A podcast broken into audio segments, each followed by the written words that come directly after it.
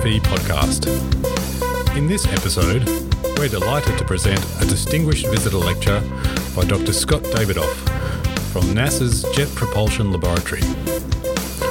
Recorded on Wednesday, 17th of July, 2019, this lecture focuses on how prototyping techniques can be adapted to make the most of today's emerging technologies, such as virtual reality, augmented reality, and data science, and to become a force multiplier for research. Scott leads the design and development of the user interfaces used to command all NASA JPL spacecraft. He also manages the Jet Propulsion Laboratory's data visualization program and leads NASA's infusion of human centered design into space mission engineering. We hope you enjoy this presentation. Good afternoon, everybody. Um, I wasn't sure what everyone's background was going to be, and so I just prepared a little, a couple of slides about the kind of training that I've received, uh, just to fill everybody in. So uh, my uh, my uh, PhD is in human-computer interaction. I think you have a computer-human interaction uh, department here. Discipline. Thank you. I'm sure they're related in some way. Um, and I, I see uh, human computer interaction as the intersection of, of these three disciplines, though certainly not exclusive, actually. I think there are many others that could be included. Um, and I'm going to focus today on the design side of the formula. And in particular, I wanted to talk about the art and science of how to make things. And um, I think almost every definition of design I've ever seen left me uh, feeling as though something was missing. So I, so this will also do that. But let me just say what I imagine about the the parts of design that I find most interesting are first that it believes in this principle of observing real people doing real work. And perhaps it's not even always work. You could maybe call it tasks. But I've chosen this this particular image here because you can see this beautifully architected path that the uh, construction company provided, and then people decided that they were going to make a shortcut of their own. And so, I, one of the things that I think design is often about is actually finding the ways that people behave that are that don't conform to perhaps the orthographic descriptions that people self-describe when they characterize their own experience. So it's really about observing people doing work. Uh, second, it's about getting to good ideas by finding ways to make uh, failure lower cost.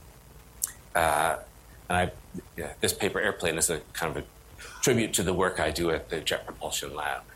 Um, but fundamentally, it's about failing cheaply, right? Finding ways that the costs are able to be made lower. And last, it's about actually measuring the efficacy as much as that's possible for any given intervention that you provide. So I feel like these are the kind of guiding principles that I'd like to fold into the work that I'll share with you today. Uh, here's a, the, the panorama um, propaganda shot of the Jet Propulsion Laboratory uh, where I work. Uh, and uh, I get to take the kinds of things that I'm describing today uh, about how to make things and try to bring them into the domain of space robots. Uh, and really supporting the science and engineering of understanding our universe, looking for life, and uh, exploring other worlds. Uh, and the context in which a lot of this work occurs is kind of magnificently complex. Um, so here, mission control at, at the Jet Propulsion Lab is one of the the, the, loci of, uh, really where the work happens. Um, and one of the reasons that I wanted to come to NASA was because of this 7120. Uh, NASA has many similarly charmingly named documents. The 7120 describes the project life cycle. And this is how a space mission comes into being from concept development to uh, implementation. And what you'll see here is it's, it's quite linear. So there's not really a lot of opportunity for change. And in fact, in a space mission, once it's turned into a proper NASA mission, you're generally looking at about basically four years before almost anything uh, that involves software or people uh, is, is quite literally tested or analyzed. And so it seemed to me that if you spent that much time making things, in all likelihood, it was going to be way too late to actually make any changes by the time you got to testing. And so a lot of my work has been trying to fold in ways to make failure cheaper, to test things earlier, and to observe real work in the context of space missions.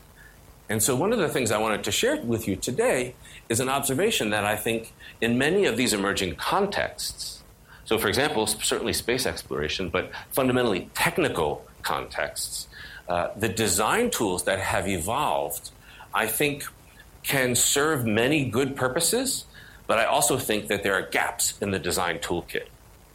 So I want to observe those designs and I want to talk about how we can try to uh, introduce new prototyping and sketching techniques. So I think one of my favorite set of techniques is you know what I'll describe using Bill Buxton's language as sketching, but it's this ideative, lightweight way to go through many, many designs. So really, sketching and prototyping is, I would say, one of the other main tools. Now, um, basing this on Bill Buxton's, one of the ways that he describes design's goal is getting the design right and then making the right design, sketching and prototyping. So I think I'll just try to frame our design tools in this way that I think sketching supports this work early on in the process. It produ- allows you to be profound and exploratory, produce disposable concepts, uh, deal with uncertainty, and in the way he defines it. And I think certainly for the well-defined desktop world, uh, then you then once you converge on ideas, you're going to start to prototype, and you're you're you're going to experiment less in your prototyping, and you're really more than exploring, you're refining. Um, and I don't mean to describe the, the either sketching or prototyping in such a linear way. I think sketches themselves can actually be quite complex, and prototypes don't have to just be software like the one that I showed. You can certainly prototype with lots of ideas on paper. You could even do it on video, and I'll show some of that in Stratego. um, and but I think these concepts of sketching and prototyping actually serve uh, wonderfully to frame many of the things that design can do and for which design methods have learned to interpret in the context of designing for a desktop, right? When we're building software for the web. But I think what happens when you start to look at new applications of computer science? So, in data visualization, I'm finding as part of my research and practice that the scientists and engineers that I work with just often jump right over prototyping. And it really uh, it, it removes the ability to experiment in a really tangible way. And I'm wondering why that is. And I'm going to introduce methods that I have been practicing and that I have been elaborating into a series of research papers to help share how I think we can bring some of these principles into, the, into data visualization. So, immersive reality is another one of the places where I think our design tools just don't seem to work very well. And I'm imagining, at least to me, this is going to be a really important place for us to be working. And I think it's going to be really good for us to have uh, just exceptional tools to allow us to explore cheaply. Another one of the contexts uh, mission operations. How does one do this? Well, what I'd like to do is go through some examples of how I've adapted uh, sketching and prototyping into each of these contexts. Let's start with data visualization. So, one of the things that why why do data visualization researchers and practitioners often skip prototyping? And I say that inclusively. I know myself. I often do this as well. So really, it's I think one of the reasons is while you might prototype or sketch and be able to draw screens and buttons, and they're very common. Uh, how does one sketch data? And I think that's really the question that you need to consider when you're trying to imagine what your visualization ought to be. Because sketching and prototyping with real data are so complicated, this is actually how many scientists and engineers end up looking at their data. They program. And programming, even with incredible advances in libraries and toolkits to make it faster, is still profoundly slower than one can draw with their hands. So, in effect, what I'm trying to do is find ways to make failure cheaper and exploration easier when you're working with real data. So, I think in, in visualization practice, I have so often seen people uh, working with sketching. Uh, here is just a quick sketch uh, that I found that has looks like some sliders and uh, a line plot. Um, and surely this represents some good thinking work for the designer. But one of the things that I think is important and that I have to acknowledge that I think probably drives people uh, away from thinking about prototyping is this kind of sketch trivializes the data.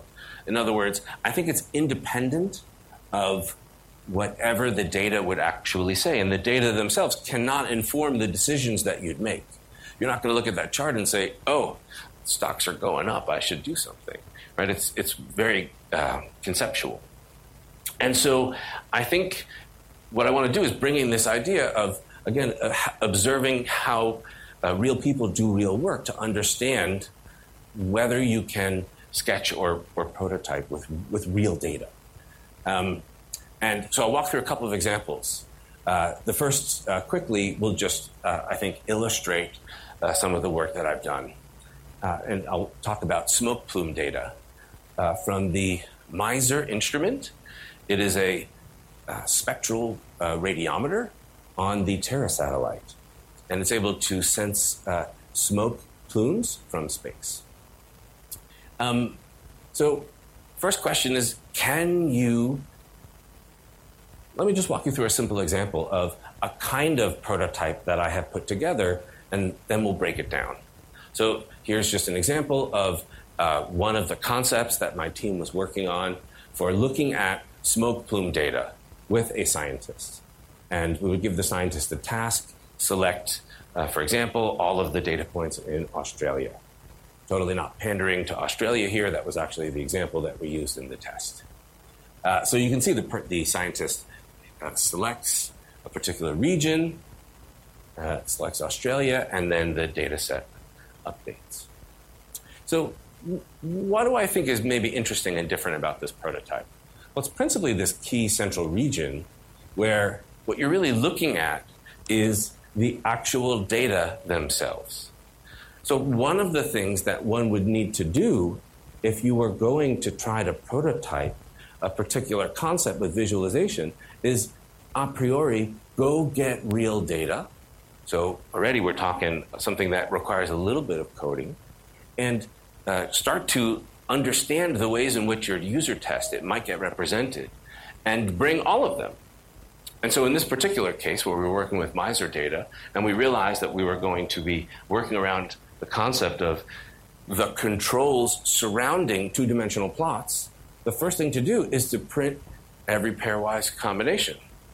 Certainly not a small undertaking. So, by doing this, you're slowing down what might have been uh, a slightly more prolific prototyping effect. But I think what you're going to see is you're actually able to interact with scientists about their data, and their data can now join the conversation. And when the data drive the conversation, then you're going to make different observations, understand priorities and values of your users in a way that you might not have had the data not been present. In preparing, it works just like every other paper prototype that you have. Um, so let's walk through uh, another example here, uh, just really quickly, where, you know, here you would take one of the graphs and let's plot one of these particular elements. So the the designer creates these uh, menus by gluing, sticking together two post-it notes. They're going to select the plume height and map it against radiative power. Now they're going to, uh, so they're just updated just like any other screen would. And so you just use these data points, these graphs, as states of the user interface. So I think one of the questions you might ask is well, what happens with more sophisticated interactions? How might you do something like Zoom? Well, you have to make certain kinds of simplifications that suggest to people what the interactions might be. And then um, you're able to learn things through having applied those simplifications, though, of course, you're giving up learning some things about the actual Zoom interaction. So, for example, we add these paper frame edges and just say, you know, hey, put the, the uh, wrap the frame around Africa, around southern Africa, sub-Saharan Africa, and um, what you're finding is it, it will give people a convincing illusion. I think I, but you can see here that the, the you know basically they're zoomed in just on the African uh, continent. So I think what's interesting is when you are really sketching here using real data, you actually get a convincing enough illusion to users that it actually reflects their real work. So let me show you a good example of this. Uh, uh, interacting with a scientist from. So the next task is to color these to add color to the interface based on biome. Huh, okay. Yeah. So if I'm doing something with color, I imagine I'm going to click here, but I don't know what happens after that. Okay, so a menu has appeared on a sticky note that Excellent. says biome, radiated power, and off. So since we're doing this by biome, I would then click on biome. Excellent.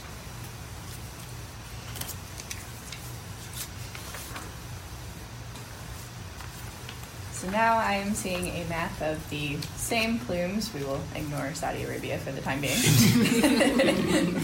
Perhaps we'll modify this just for you. What I love about this example is uh, by interacting with a scientist, they'll have told you um, we consider Saudi Arabia to actually be uh, in the continent of Africa, and their data is there within this particular range. So I think it's, it's very interesting to um, to be able to see how the scientists responded, and also when you're working with, a, you know, having a designer working with a scientist, to actually be able to uh, update the prototype in real time. So I think what's most interesting about this is that designers could understand how the data become meaningful to the users and drive designs. Use that to, to actually uh, create features. So I'll show you another example of how through using this particular prototyping technique and how, how it has real data, we can actually show the scientist something about their own data that they have not seen. Uh, there are, is much more rainforest and there are fires in the rainforest. So, what I'm seeing is that, interestingly, the fires in the rainforest biome seem to cluster around the edge of the savanna. So, that makes me wonder if, if fires in rainforests in Africa are, are originating in the savanna and then moving into the rainforest. So, that's an interesting question that this Wow. brings up. Wow. So when you when you actually bring data into the analysis, you're going to see really fundamentally different interactions than you might have seen if there was just a sketch.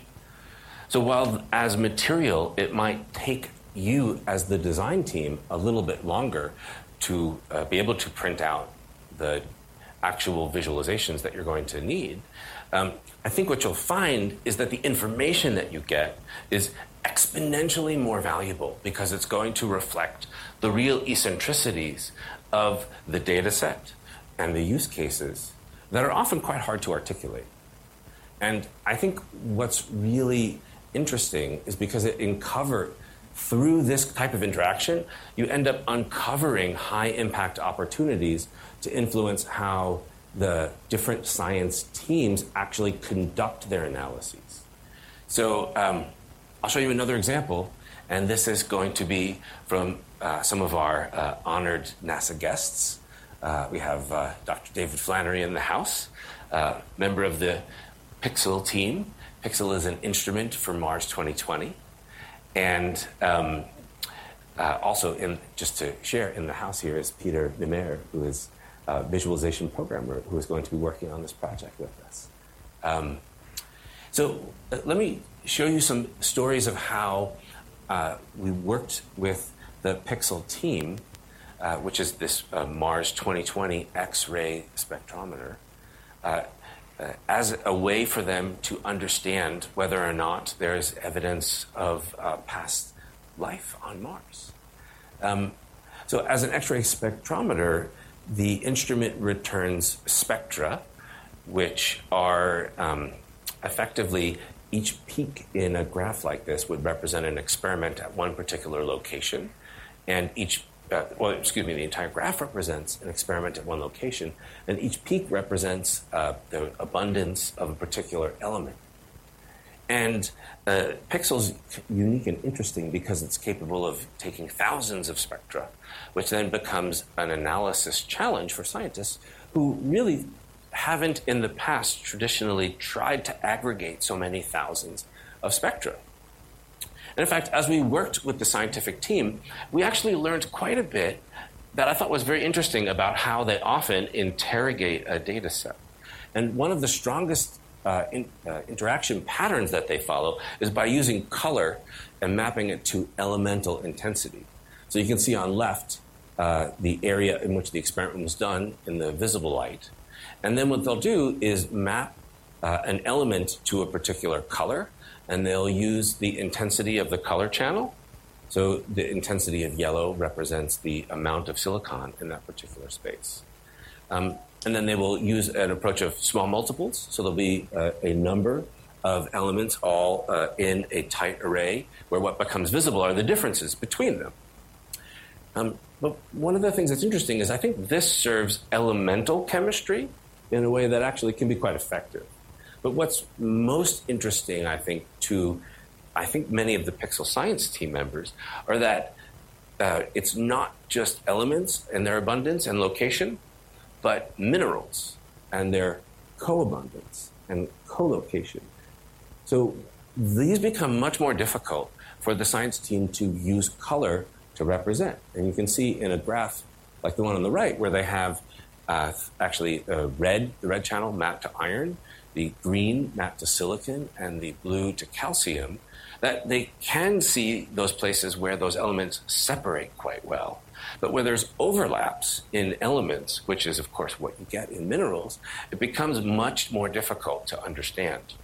And you can see with the additive color model that we have on computer displays a good example of what happens that when you have uh, yellow and blue interacting, when you have red and uh, red and blue interacting, um, and the more elements you start to add, the more highly uh, interactive this becomes with human perception.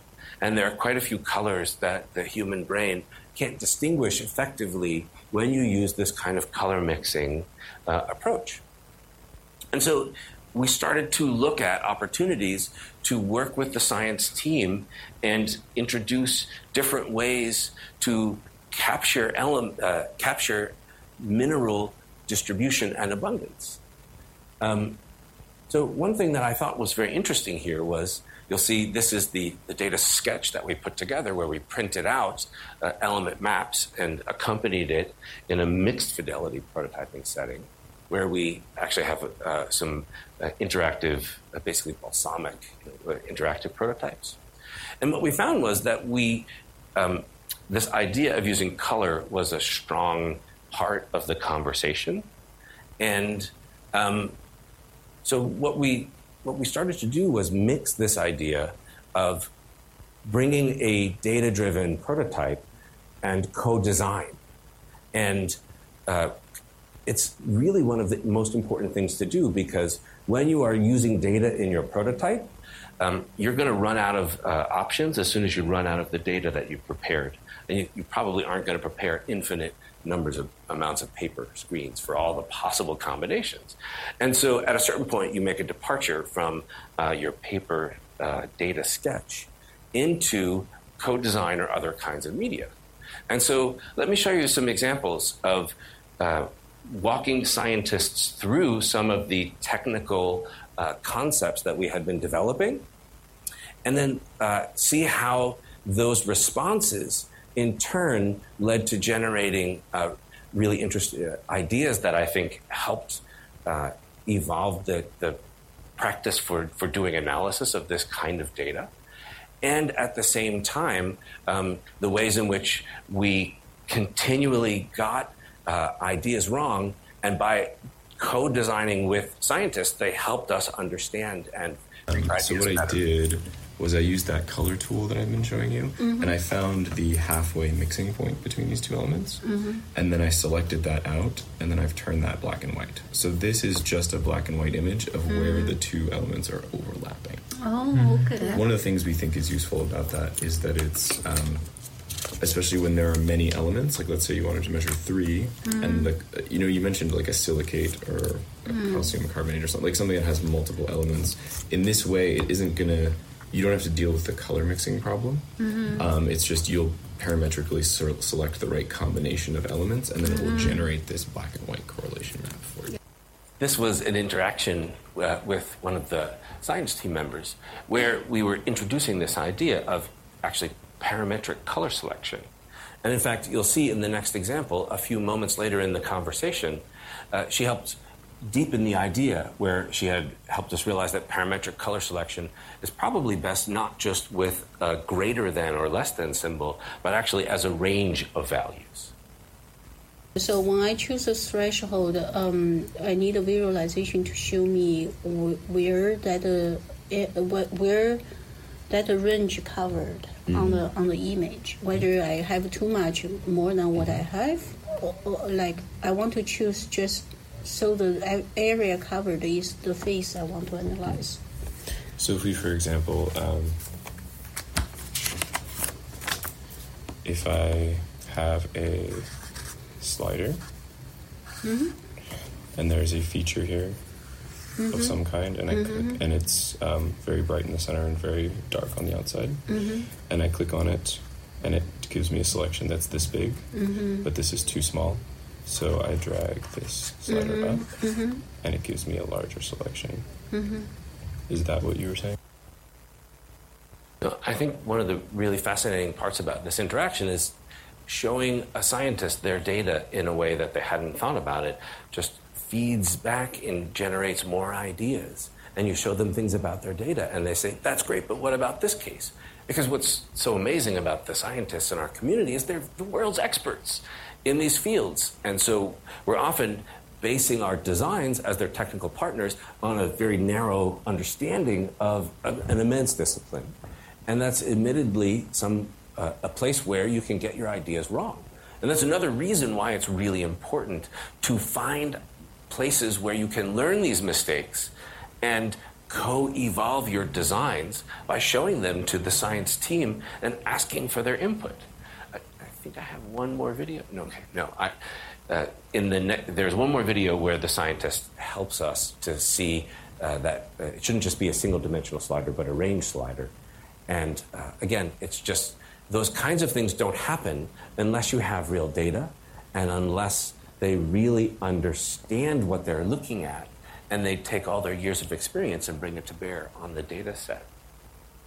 So, uh, what I'll show now, just for a couple moments, is the, uh, the I guess, a, an early version of a, or maybe a, a kind of a six month in version of a prototype that we had built together and, and descri- show you the, the features that we've now been able to implement so we'll focus on one particular element map. And what a scientist is able to do to find a mineral that is the intersection of magnesium, aluminum, and silicon uh, is to be able to effectively, interactively create a function that defines the intersection, right, the conjunction of those three elements all above a certain threshold. And so what we were able to do was make it so that a scientist could define a mineral of an arbitrary complexity with some whatever parameterization was available in a way that didn't rely on the, the well understood foibles of human color perception. And there could be an arbitrary number of, of elements in any one of these mineral identifications.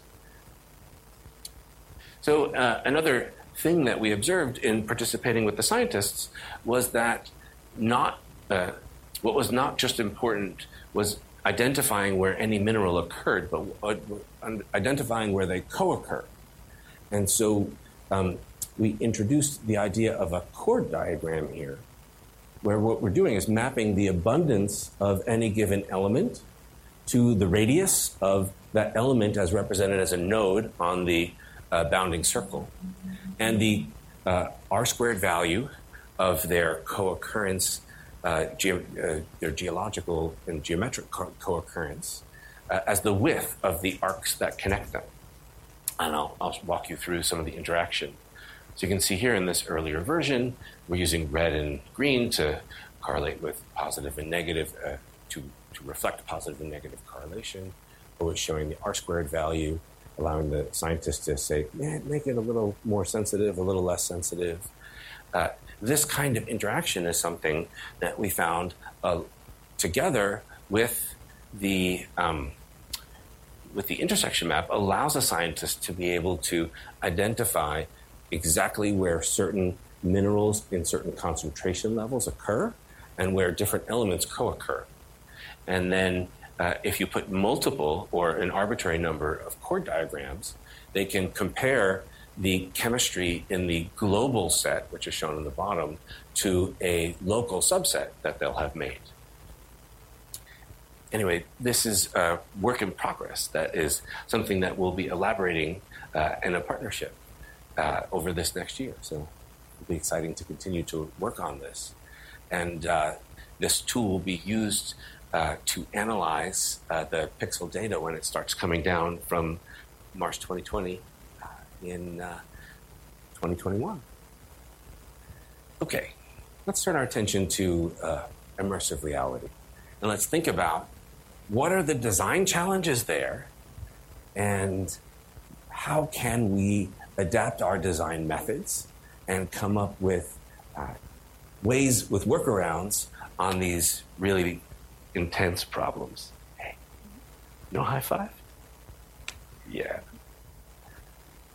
Okay. So um, I'll show an example of immersive reality for uh, this really interesting robot. It is a dexterous manipulator robot uh, built by NASA um, uh, called uh, Robonaut 2.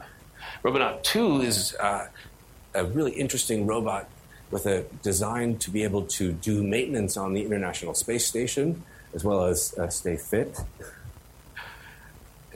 Anyway, as you can imagine, with this many degrees of freedom, it's a pretty complex in- input problem so if you're going to specify that you want the robot to do a certain behavior, uh, my group's task was, well, come up with a way to make it not take a year to program something that would take a minute. And uh, that was just a very interesting set of challenges for us. One of the things that we thought might, uh, the reason I bring this up in the context of immersive reality is because we thought if we had some kind of representation of the 3D world in which the robot was acting, that it might simplify the uh, command space. Of course, also simplify it in the sense that first make it massively more complicated until we eventually simplify it. So we started to elaborate this concept, um, which first started out actually as a first person, uh, an egocentric perspective, where the robot was mimicking the movements of a particular person. In other words, I'd reach my hand out and the robot's hand would mimic it. And so a person would m- move their hand through three space, and then the robot would go and perform uh, an equal and symmetrical behavior. Turns out this was not a great idea, and I'll show you how we started to figure that out. Okay, so what are the challenges when you're working in immersive reality? well, there are many challenges, but the ones that I'll focus on today are that, first of all, the user interface is now no longer just a flat panel, but it is now a, a three and, in fact, four dimensional world because it has to exist within time. So I started to elaborate this concept of coming up with this idea that a design concept I call the magic window. But what we're going to do is use the real world to effectively prototype the, effect, the 3D effects of, of the virtual world. And so I'll show you how we started to elaborate this idea. Um, so what we imagined was, well, first, can we come up with a really simple analog? And what I decided was a we could just look out the window behind my office uh, and look at this garbage can here and come up with an analog 3D task that would be easy for us to pretend it was a task for Robonaut. And what we're going to do is we're going to program some robot to come and move the tip over the garbage can.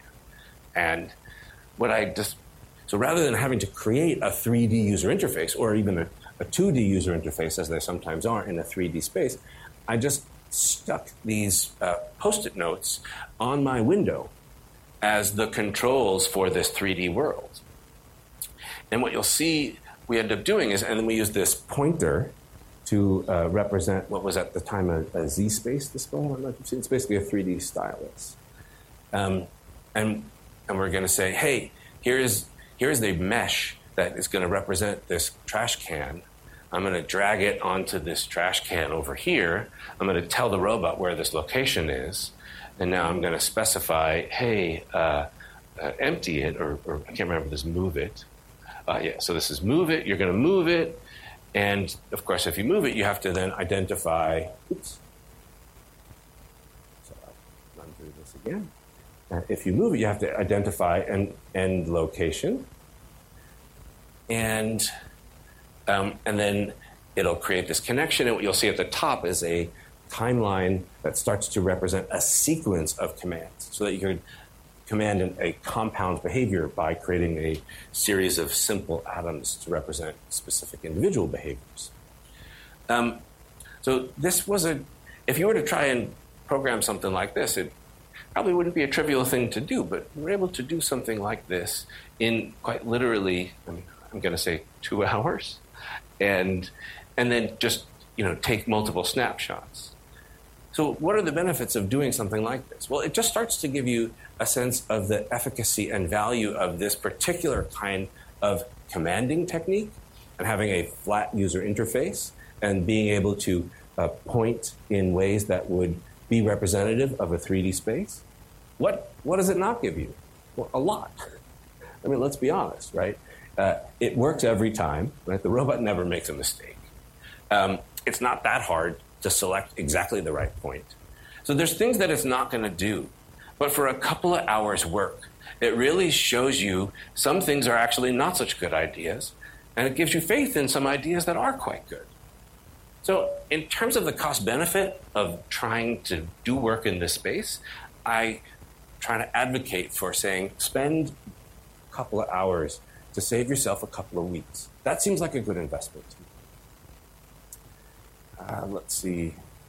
Uh, and another thing you can see is people walk through your prototype. We have a user over here walking through it. Um, and then remove the trash can, and it, oh, it empties the trash can. Uh, so anyway, I'll, I'll try to jump through this so that we don't spend too much time on it. Uh, so I think it really it produces very fast results of high level concepts. Um, another idea that I'll show you just as an example uh, slightly different problem domain. Here, this was a as a demonstration and a design problem for rover path planning. And so, um, what we used is the Arroyo, which is next to JPL, as a proxy for Mars. And uh, we made this cardboard robot, and we said, uh, you know, draw through space the path that you want the rover to follow. And uh, I'm just using the, this yellow as a simulation of the arc that a person would subtend.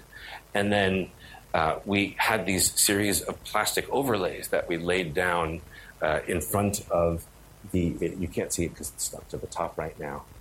But they would basically just create a fake overlay as though the scene had updated. And so we would know the trajectory roughly that they were going to draw. Did it feel fake? Definitely. But did it tell us the value? Actually, quite a lot. I think this is one of the ways in which you can take something that's really complicated and turn it into a really cheap way to explore. And I think that is really one of the key takeaways here. Think about what are the unknowns when you are looking to design in your space. And then think about using these kinds of techniques to see how they might create useful enough proxies. And I think the key here is useful enough, right? It's clearly not a perfect representation of this act, of the act that you're trying to command, but it's good enough to give you useful data. And I think that's that's one of the key takeaways here that you can get a lot farther than you think with a lot less than you think. Um, another one of the complications of working with a robot like uh, Robonaut 2, or R2 as we call them, uh, is that not only are your commands happening in 3D space, but the actual action happens in 3D space. In other words, if it's going to try to pick something up, it's going to actively have to grab and, and pick up a 3D object. So, how did we simulate uh, a robot arm? Uh, so I'll show you the concept that we started to build. Uh, and we basically were really creating this palette of hand poses and then uh, trying to basically identify all the movements of the hand throughout three space and um, to be able to identify a particular range of motion and and then to figure out ways that you'd want the hand to simulate what the robot would do. So it is actually using a human hand there to represent what a, the robot's hand. But I think what's especially interesting about this concept was that so we're, we're using basically video and animation as a way to think through the full space of ideas and to see spatially what the consequences were. And what felt like it was a good idea with our magic window felt really complicated in the video. In other words, you got a lot of uh, precision, but specifying a path, right? Like that was just move the hand over here, pick up a block. And it, it would take you, even in our perfect example, on the order of a minute to minute and a half.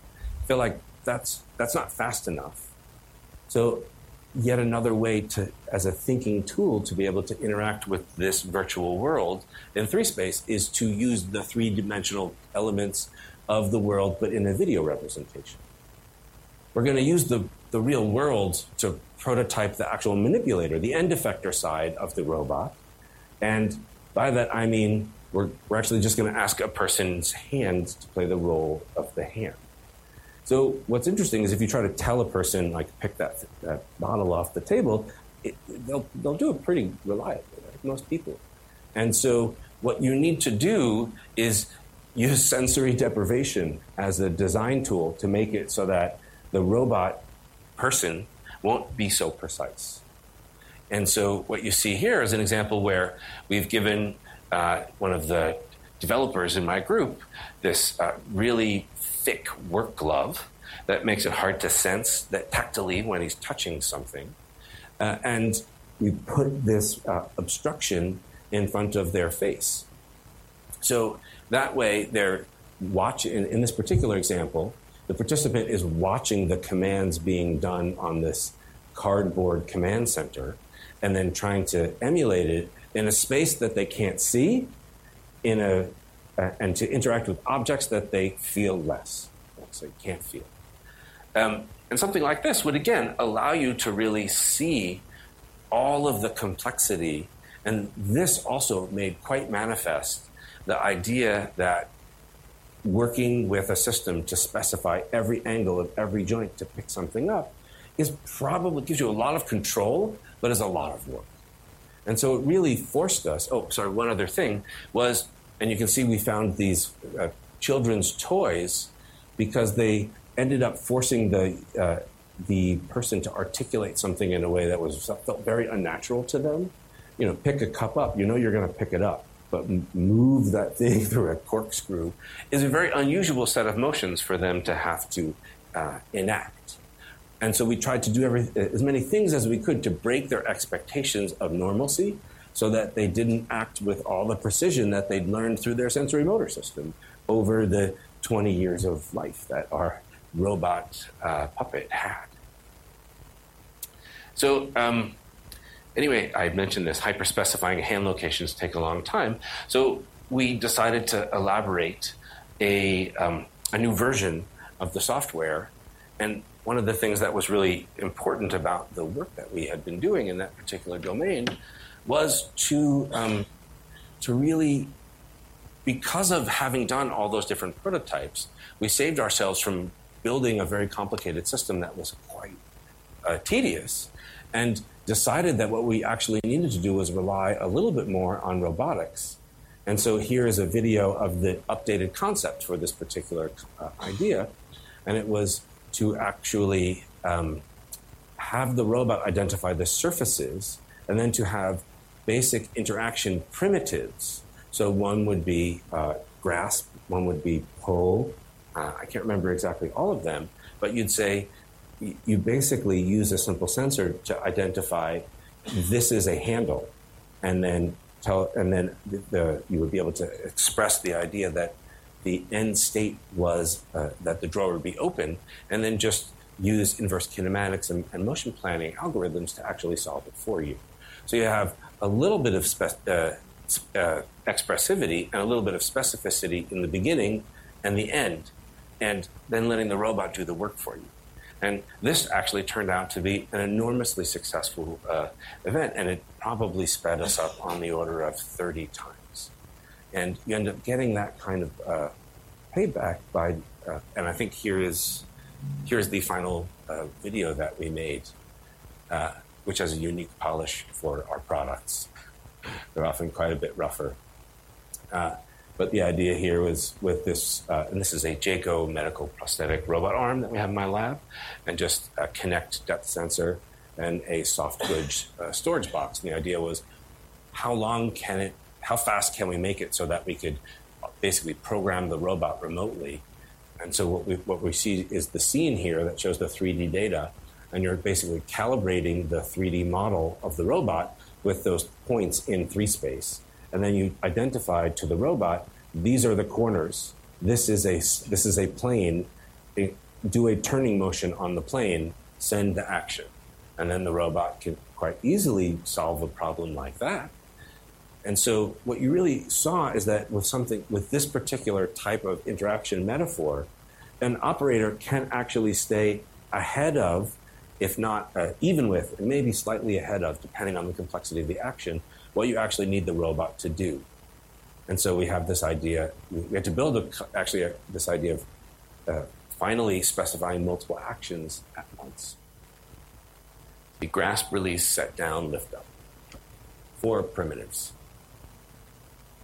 Turns out that you can learn a lot um, with just having a person pantomime something, uh, with paper and trying to integrate data and with working with the people who are the deep experts in their field and putting their data in front of them. Maybe what I'll do is uh, end it here and uh, just wrap up by saying remember that you can get a lot further than you think with a lot less tech than you would think the paths to get those, achieve those lessons are to determine the unknowns that are essential to the success of your project and to think of the cheapest proxies that you can for whatever those tasks are. My objective in today wasn't to suggest that when you're doing robot uh, manipulation that you should do this but that whatever problem you're solving, that there is a way for you to simplify it so that you start to program when it's the just a little bit further into your design process than your instincts might tell you. And that that patience will repay you magnificently thanks very much